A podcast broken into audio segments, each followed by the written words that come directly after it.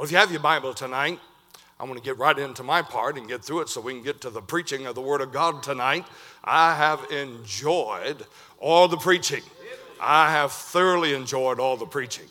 And um, Mrs. Ellis has desperately needed it, and I thank God she's been here. And um, well, I got to pick on her sometime, amen. But um, I've needed it, and I'm grateful for Brother Barnes tonight and all the preachers that have preached. And tonight, the Lord willing, unless the Lord changes my heart in another direction, I want to start on the scriptures out of Genesis in chapter number 22. And the Lord willing, we'll be starting a series out of that tonight on the life of Abraham. And you may be wondering tonight what Abraham has to do with missions. And um, a lot of missions conference and preaching on giving and sacrifice and surrender. But we find in the life of Abraham all of the above and then some. And so tonight, if you have your Bible, if you would please, let's stand in reverence to the reading of the Word of God. And we'll go to the book of Genesis in chapter number 22. I suppose that if there is any text in the Bible outside of maybe Luke 16, 19 through 31 on the subject matter of hell, and um, maybe dealing with John 3 16, I suppose besides those two, this is probably preached out of more than any text in the entire Bible and the Word of God. But tonight I want to look at it with fresh eyes, if I may, by the help of God, and uh, look at what Abraham's life has to do with the subject matter of missions and propagating the gospel and getting into the regions beyond. Notice, would please, with me in chapter number 22, and we'll begin reading in verse number 1. And it came to pass after these things that God did tempt Abraham and said unto him, Abraham, and he said, Behold, here I am. And he said, Take now thy son, thine only son Isaac, whom thou lovest, and get thee to the land of Moriah, and offer him there for a burnt offering upon one of the mountains which I will tell thee of. And Abraham rose up early in the morning and saddled his ass and took two of his young men with him, and Isaac his son, and clave the wood for a burnt offering, and rose up and went into the place of which God had told him. Then on the third day, Abraham lifted up his eyes and saw the place afar off. And Abraham said unto his young men, Abide ye here with the ass, and I and the lad will go yonder and worship and come again to you. And Abraham took the wood of the burnt offering, and he laid it upon Isaac his son, and he took the fire in his hand and a knife, and they went both of them together. And Isaac speaking to Abraham his father and said, My father. And he said, Here am I, my son. And he said, Behold, the fire and the wood, but where is the lamb for a burnt offering?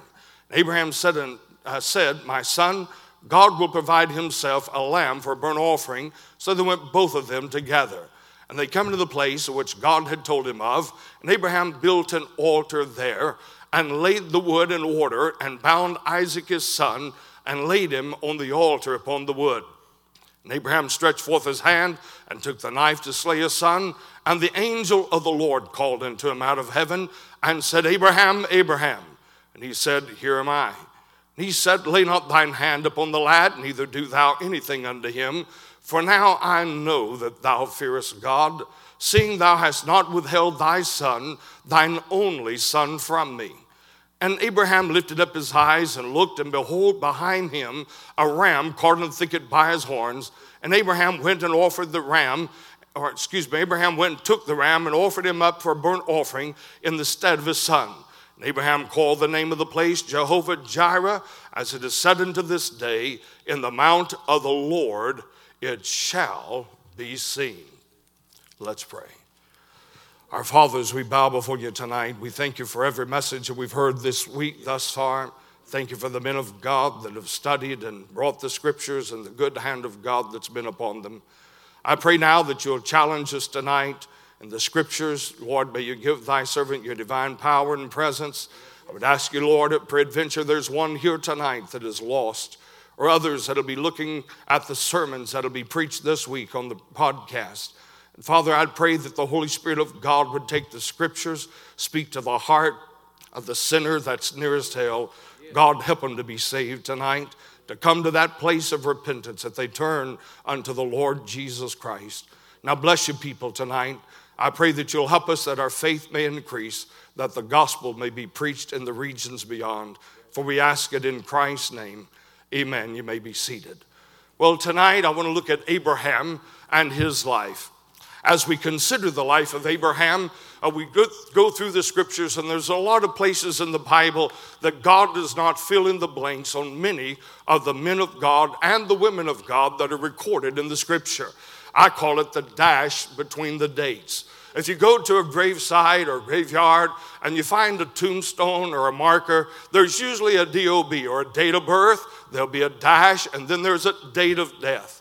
We know the birth, we know the death, but that little dash, though it is not spelled out, speaks of the entirety of that individual's life. It basically tells the story without going into any detail. And can I say to you tonight, as we consider the scriptures, that by the good grace of God, I would like to look at this Bible tonight and Genesis in chapter number 22 and consider the dash in the life of Abraham and a portion or a segment of his life.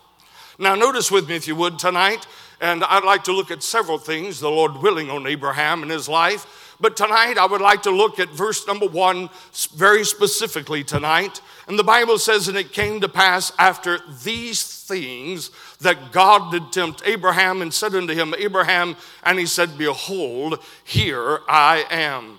Now I want to speak to you tonight on the subject matter of surrender.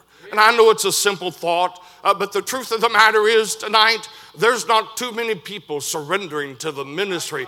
There's not too many surrendering to missions these days. For the most part, most mission organizations and local churches that have missionaries that are being sent out, for the most part, they're on a downward trend. May I say to you that I do not believe it is because God is not calling. I believe it is because man is not surrendering, man is not hearing and heeding the call of God. Now, I want to notice just a couple of simple things in this text tonight as we lay the foundation to get into it. Notice, if you would please, the last three words in this text. He said, Behold, and he responds to God and says, Here I am. But notice, if you would please, in verse number 11, when the Lord calls unto him and uh, he answers Abraham, and he said, Here am I. And I began to contemplate the difference in those two statements. At first glance, you'd think they would be the same. Here I am, and here am I. But there's really a vast difference in this text and in the way these words are constructed in the Bible under the divine inspiration of Almighty God. And so we find that the words, Here I am, implies that Abraham, as is there, the Bible is implying that God, over here I am, Lord, I'm over here. Whatever you want me to do, I'm here. God, speak, for thy servant heareth. And so it implies that Abraham is here and he is asking God to come to where Abraham is. And God gives Abraham a clear cut command. And God lays out his will, his purpose, and his plan for the life of Abraham. You say, What is it, preacher? What was it? Well, we know the rest of the story. God had given him instructions on what he was to do with his son Isaac. And so God came to where Abraham was when Abraham responded by saying, Lord, here I am. Now, in our following text, in verse number uh, 11, as we consider that text, uh, getting into the scriptures now, he said, Here am I. And the words, Here am I, and that phrase implies that Abraham is in the process, in the very middle, the very act of performing what God had given to him when he said to the Lord, Lord, here I am. And the next time God spoke, he's in the middle of fulfilling the will of God, and he says to the Lord, God, here am I. I'm right in the middle of your perfect will. And there's a vast difference tonight.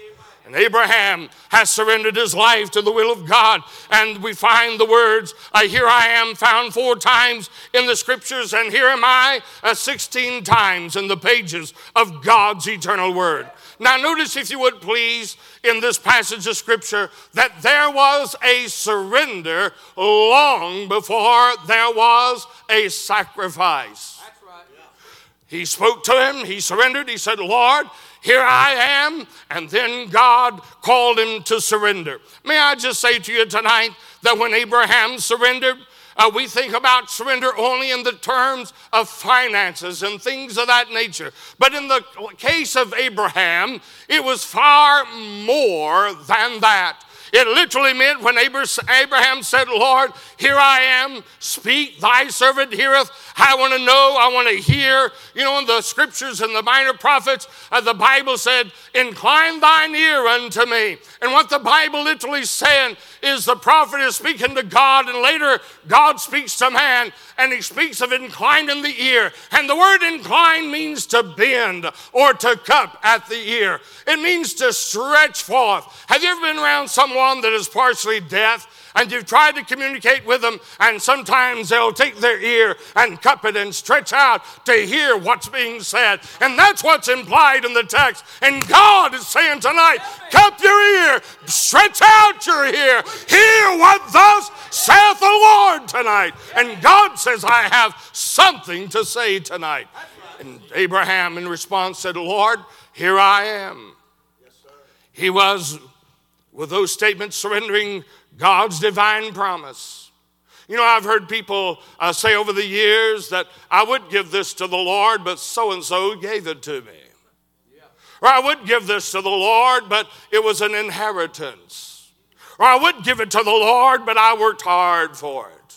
My friend, when Abraham spoke those words, Here I am, uh, in response to the surrender to God, he was literally willing to offer up the very promise that God had given to him Isaac, the promised seed, whom God had made a covenant with Abraham and said, I will multiply thy seed as a sand by the seashore and the stars of heaven. And when he said, Here am I, or here I am, he was literally surrendering God's promises to him.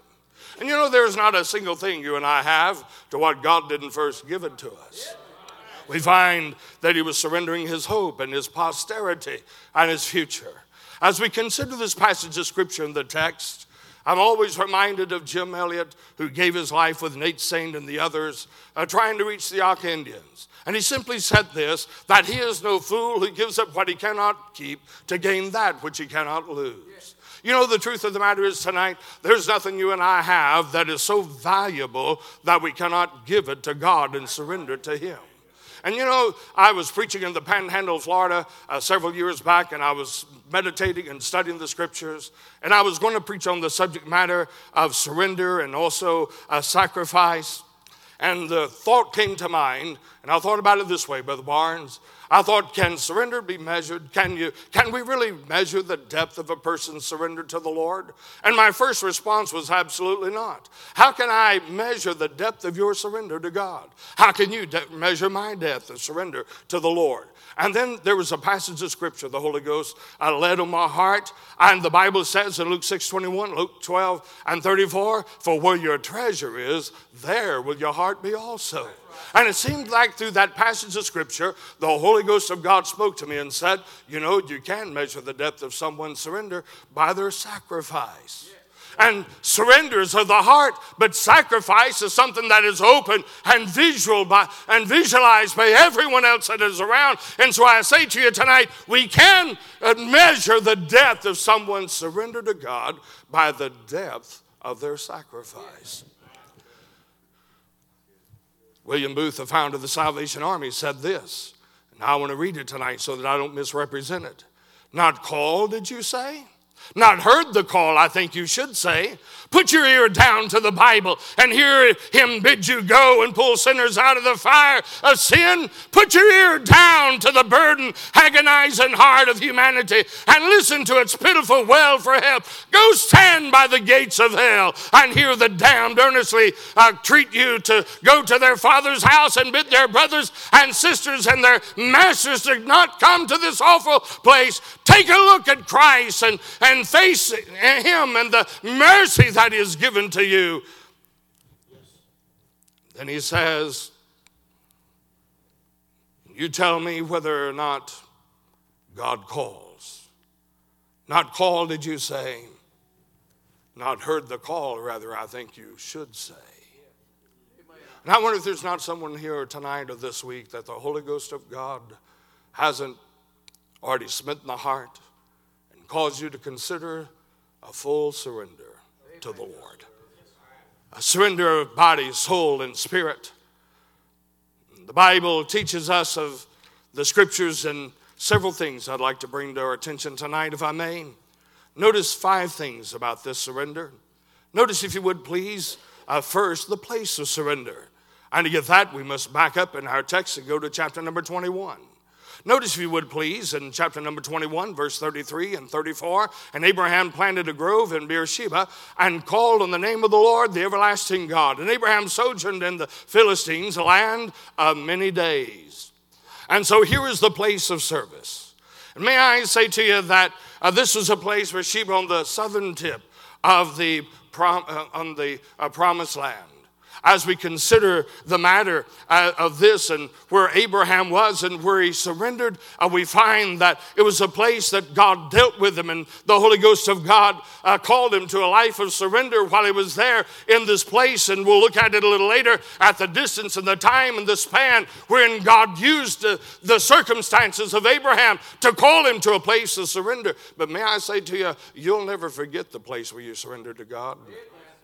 It was not only a place where he surrendered, but the Bible uh, tells us that Isaac and Jacob and Elijah and Hagar also uh, made life changing decisions and surrendered to the Lord uh, here in this land of Be- in Beersheba as well. And may I say to you that it is a, a call that God uh, gives us in our life and ministry. I remember very well Dr. Ed Blue. He was preaching a tent meeting. I had surrendered to uh, preach full time or to preach and called into the gospel, and then the Lord had uh, called me and I surrendered to full time service in whatever capacity the Lord would have. And I went to an old fashioned camp meeting. And uh, Brother Blue was teaching. In fact, I believe the other day I got tongue tied, said Dr. Uh, Ed Hooker, but it's Dr. Ed Blue that founded the ministry of the Rock of Ages. And uh, we went to the meeting, and uh, he stood and he preached this message. He said, I'm going to preach on Abraham, the friend of God. Enoch walked with God, and Abraham, or excuse me, uh, Paul, the servant of God. And I surrendered my life to full time ministry. It was five years later, preacher, I went back to hear him preach again uh, under another tent meeting. And he stood and he said, I've not preached this message in five years, but the Lord's laid it on my heart again tonight.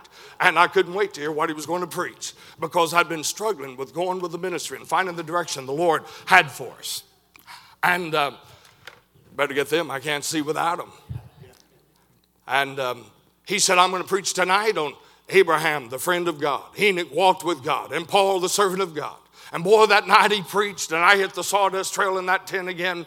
And I went forward and surrendered my life to the Rock of Ages ministries. We'd been fasting and praying, getting up early in the morning with one of our friends. About 4.30, 5.30 in the morning, we'd uh, fast and pray. And we would pray for an hour, two hours, and uh, set aside time for fasting. And I remember that night, I went forward in that sawdust trail, and I said to Dr. Blue, I said, Brother Blue, I said, God's burdened my heart, and I've surrendered tonight to become a missionary of the Rock of Ages. He looked at me and said, Okay, God bless you, son. Turned around and walked off. and I thought, what did I do? What did I say? I remember when we came in, we hadn't been a missionary too long, at the Rock of Ages, and I walked into the office. Dr. Blue and Dr. Garris were sitting there, and I said to him, I said, uh, I've been praying about it. I'd only been a missionary about two weeks. I didn't have but $125 coming in, and that was not support. It was a piece of property owned. We just uh, shook hands with a young couple needing property and uh, told them $125 a month, it paid for. We'd sign the deed over to them. We shook hands, and they started giving us a payment. And that's all I had. I went in and I said to Brother Blue and Brother Garris, I said, The Lord's led me to go full time in the ministry. And Brother Blue said, How much support you got? I said, uh, Support? Nothing. $125 a month, though. Praise God, we sold a piece of property and got 125 coming in. They looked at me and said, Boy, are you sure God's called you to do that? And I thought, What's wrong? I thought they'd be shouting it out, running the aisle, swinging from the chandeliers, waving the hanky and shouting it out because I was surrendering to go with $125 a month. I went home and told Mrs. Ellis. She said, Did you pray about it? I said, What do you mean I pray about it? You know I prayed about it. And we quit our job and went full time. And you know, the Lord's been good to us. We're approaching 36 years in January, and you can tell God's never allowed us to miss a meal. It's the Lord. Now, the cupboards have gotten a little low every now and then, but never empty and barren. And so it was a place of surrender. But I'll never forget, I could take you to the very place where I surrendered to the Lord, out there on the Chatsworth Highway. It was a personal call. But notice, if you would please, that place. Uh, but notice, secondly, if you would please, in this passage of Scripture, notice, if you would, in verse number one, and it came to pass after these things that God did tempt Abraham. Notice, if you would, the preparation of the surrender. You say, where'd that come from? After these things. You know, uh, there are three major testings revealed. There's nine in total, but three major testing revealed in the life of Abraham. And I believe that God prepares people for surrender. I really do. I believe that God allows circumstances and things come into our life, and He takes us to where we need to be in order to get our attention and get us where we need to be to serve Him. After these things, and so the first temptation, the first great one was he called him to leave his home, his family, his country, and his relatives. And there he went out by faith and surrendered to the Lord. May I say to you that while most men were building Babylon, just about 300 miles south of there, Abraham, God was calling him. And the Lord called him, and he left. He told him to go to the land of Canaan and God would give him the promised land. And you know that Abraham didn't fully obey God. He went to Haran. That's only about 300 miles on the northern section of uh, Babylon. So he traveled about, 16, about 600 miles. And the Bible said he stayed in Haran. But God hadn't called him to Haran, God had called him to the promised land. We find that even Abraham, God was preparing him for the ultimate testing and trial in his life, that God may call him to a place of surrender. So he lands in Haran for upwards of around five years, it's estimated. God begins to deal with him, and troubles and afflictions come in his life. And once again, he moves toward the Canaan land, the promised land. May I say to you, my friend, God will not honor our half hearted commitments to, his, to his service. You'll never be happy, you'll never be satisfied, you'll never be pleased, and God will never be honored until you have fully surrendered and made your way to the promised land. Half hearted service, in fact, somebody says, well, How does God consider it? Well, I can tell you this much God don't even consider it. Half hearted service is the same as flatten out rebellion against God. We find that he went halfway. Then he separated him from Lot. Abraham drew nearer to God as a result of that. And you know, God will allow things to happen in our lives with our family and loved ones and our circumstances that He might draw us closer to Him. And then Ishmael. God separated him from him. May I just say the call into the ministry includes preparation for the ministry. And God has brought Abraham now through all of these testings and trials. After these things did God tempt Abraham. And it's as if God is moving in his life. Can I give you an illustration tonight? We have a piano here tonight. Uh, humorous. I was in a meeting some years ago, and a preacher stood up. and He said, Bless God, I'm against stringed instruments. He said, If I was a preacher, I'd only have a piano in my church. I said, You dingbat, that is a stringed instrument. Right? Last time I, I mean, I'm looking, it's got strings on it. And you know, tonight, if it's out of tune, that means that some of those strings, the tension is not right. And when a tuner comes in, he'll take a, well, I was going to say a tuning fork. Today, he'll take a digital gadget and he'll set it at a certain tune. He'll strike the key and he'll put a, tune, uh, a tool on there and he'll tighten or loosen the pressure until that note hits exactly the note and the key and the sound and the vibration and reverb that it's supposed to. And it takes tension to get it in tune. And you know, that's exactly what God does. God puts a little tension here and a little tension there and a little tension over here and a little tension over there. And God says, I'm getting you where you're supposed to be. It is God's preparation for the surrendered life. There's the song God leads his dear children alone some through the waters and some through the flood, some through the fire, but thank God, all through the blood. Some through great sorrow, but God gives us song in the night season and all the day long. Lester Roloff used to say, if you can't sing to me in the night, don't sing to me in the light. I was preaching a conference some years ago in Holland, Michigan. And a dear lady came to me after the service and said, Brother Ellis, I want to share something with you. I've shared it with some, and they look at me like I'm stupid, like I'm a liar, or I'm some off the wall nut. She said, But I believe you'll understand this. She said it was in the heat of the summer, and my husband up and left me and the children. She had an infant, a newborn. And she said, We had lost our job. We didn't have much coming in or income. And then winter came on. And she said, I had made a commitment. Of course, I was going to pay my tithes. I'd made a commitment to missions. And she said, The Lord impressed on my heart to maintain our commitments. She said, I didn't have the resources to do that, but I'd made a commitment to God and I was going to give. She said, Brother Ellis, God's my witness. And she held her hand up. She said, I'd go down to the store and I would buy meat and poultry and fish and milk and perishable items for my children. And they'd cut our electricity off because we couldn't pay the power bill.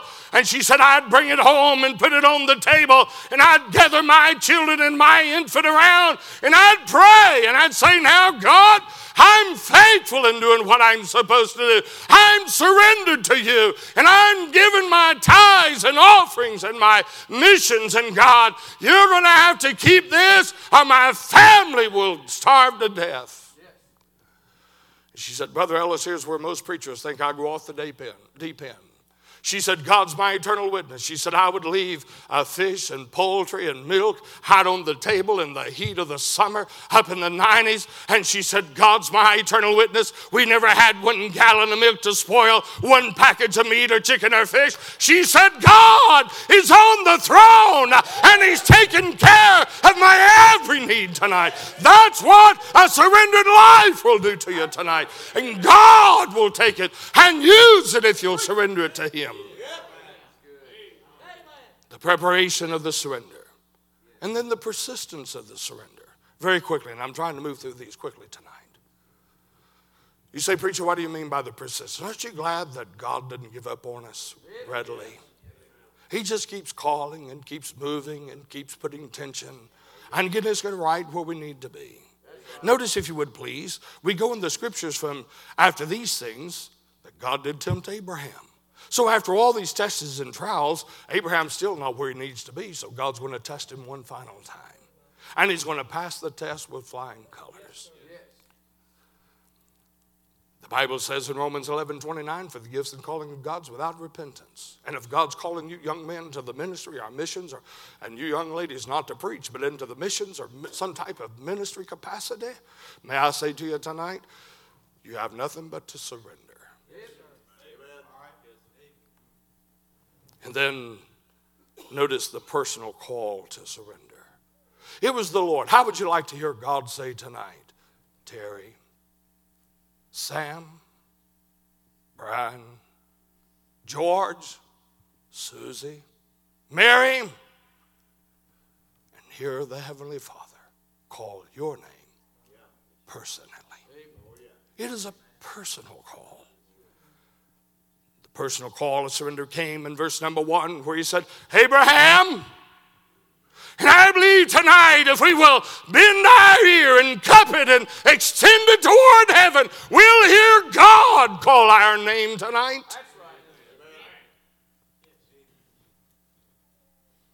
God can use us in spite of ourselves.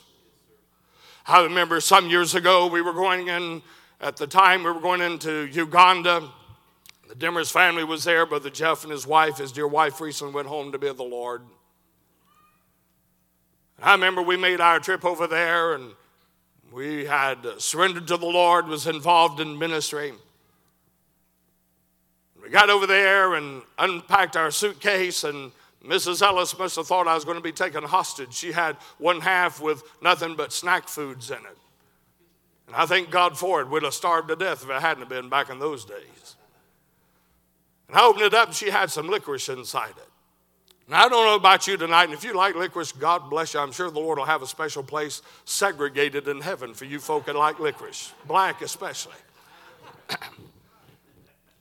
but I'll confess it wasn't quite as bad. It had some red licorice in it, and I thought to myself, I've traveled from Portland, Oregon to Atlanta, Georgia to New York uh, to Kenya into Entebbe, Uganda, and traveled through sweaty, stinky, smoky airports for all of these hours. We had a 12 hour layover in London, and it took us almost 40 hours to get to our destination with all the layovers. And I got there and I thought to myself, when I get home, I'm going to give her a piece of my mind.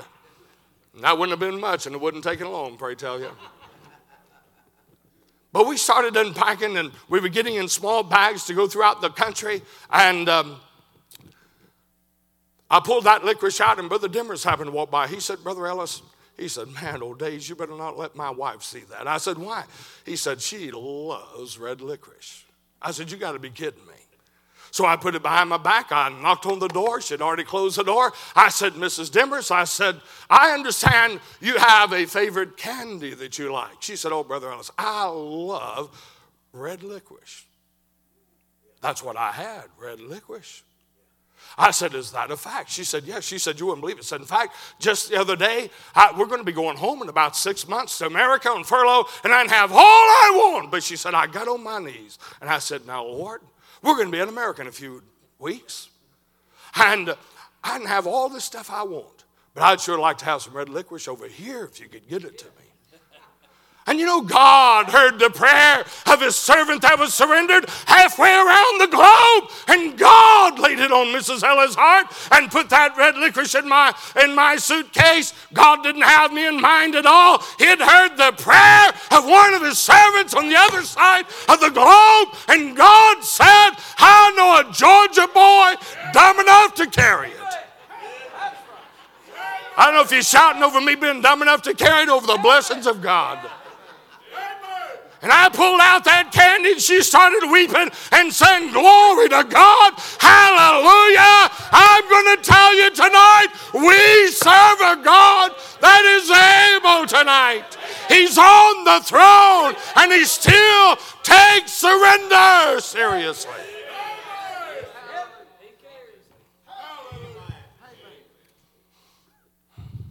Jesus was born in a manger, had no place to lay his head was nailed to a cross, and somehow we think we're better than him.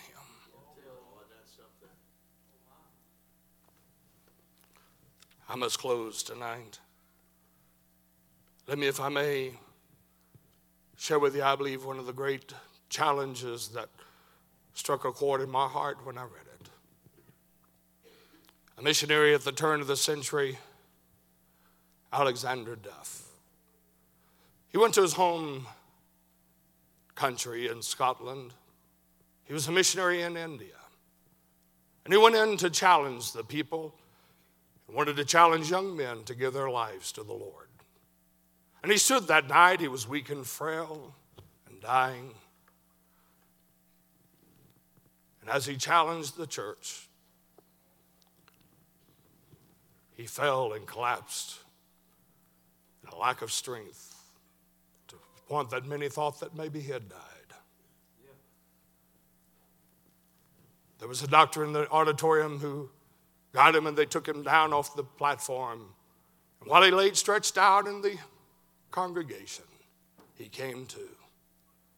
Where am I? Where am I? He cried. They said, Mr. Duff, your heart is weak. You're going to die. Calm down, settle down. Where am I? They said, You're in the church. You're challenged men for missions. He said, I must arise and mount the pulpit again.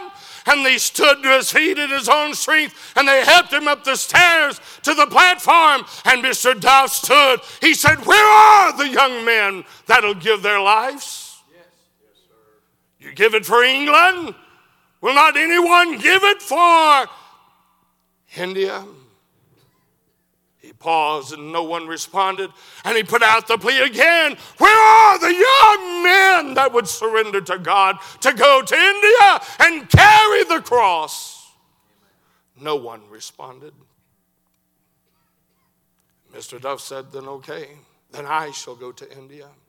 I shall lay on the shores of the Ganges River, and everyone who walks by and admonishes me and wants to inquire as to why I'm here, I shall say to them, My name is missionary Alexander Duff, and I've given my life to reach India with the gospel of Christ, and I shall die on the shores of India. Yes. Mom, moments later, or just a little while later, a man in the back of the auditorium stood up and said, Mr. Duff, how go? How carry the torch to India? And another stood, and another, and another, and another. Shortly after that, he died and went out to meet the Lord. And after that, a wave of missionaries came out of that church and flooded India with the gospel of Jesus Christ. But it started with a life of surrender. Yes. Abraham started with a surrendered life. It was after this final testing that God got him right where he needed to be. Yes. Now, tonight, I want to pray. We'll make preparation for Brother Barnes to come. But I ask you tonight are you, are you